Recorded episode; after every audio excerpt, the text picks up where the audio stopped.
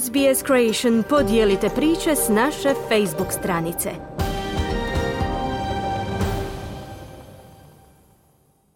Vi slušate radio SBS program na hrvatskom jeziku, moje ime je Mirna Primorac. Otplate stambenih kredita sada snažnije pogađaju kućanstva, čineći veći udio kućanskih prihoda. Ovo je rezultat povećanja kamatne stope s 0,1% na 4,1% tijekom većeg dijela 2022. i prve polovine 2023. godine.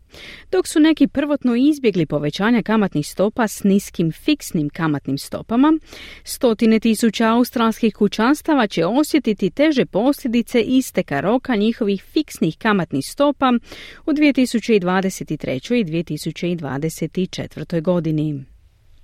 Hipotekarni stres nova je stvarno za mnoga australska kućanstva. To proizlazi iz povećanja gotovinske kamatne stope s 0,1% na 4,1% u posljednjih 18 mjeseci. Novo istraživanje financijskog internetskog alata za usporedbe, Mozo, pokazuje da jedan od šest Australaca mora izdvojiti 40 do 60% svojih mjesečnih prihoda kako bi pokrio hipoteku. Kylie Moss, direktorica u organizaciji Mozo, ističe da kada otplate premaše 30% kućanskih prihoda, ta se kućanstva smatraju pod hipotekarnim stresom.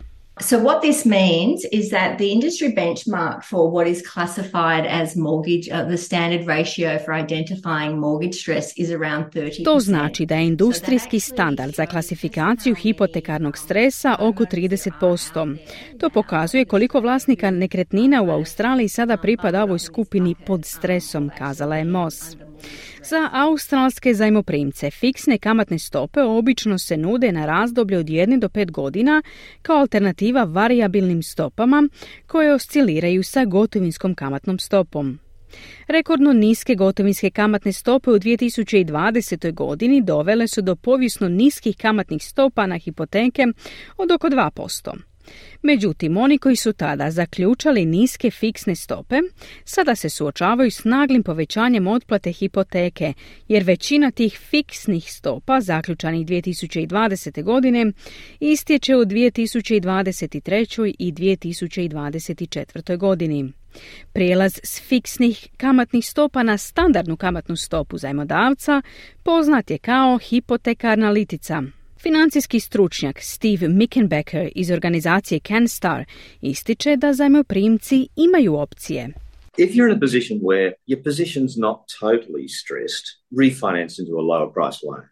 If you're already in a highly stressed financial position, refinance... Ako vaša financijska situacija nije potpuno pod stresom, razmotrite refinanciranje za jeftiniji zajam.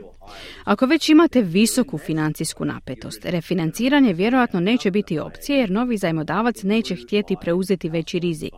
Ako ste u takvoj situaciji, trebate razmotriti kako poboljšati svoje kućne financije.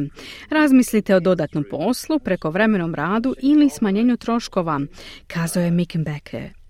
Iako je Savezna banka Australije zaustavila povećanje kamatnih stopa tijekom posljednjih nekoliko mjeseci, očekuje se novo povećanje prije kraja ove godine. Prema riječima gospođe Moss, sada je vrijeme za djelovanje.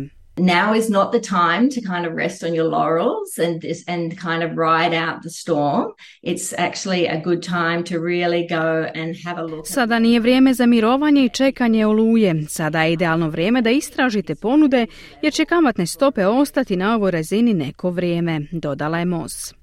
Prema gospodinu Mickenbeckeru, stope prebacivanja iz banaka na jeftinije kredite, poznato kao refinanciranje, dosegle su rekordnih 21,4 milijarde dolara u srpnju.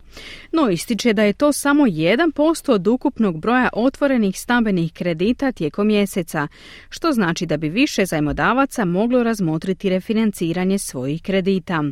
On potiče zajmoprimce da djeluju sada umjesto da čekaju pad kamatnih stopa u budućnosti. There are plenty of borrowers who aren't taking advantage of the lowest rates available in the market. And really, people have to start getting the message and do something about it for themselves. Don't wait for the Reserve Bank. Mnogi zajmoprimci ne koriste najniže dostupne kamatne stope na tržištu. Ljudi moraju shvatiti poruku i sami poduzeti korake. Nemojte čekati na Saveznu banku, kazao je Mickenbecker. Kliknite like, podijelite, pratite SBS Creation na Facebooku.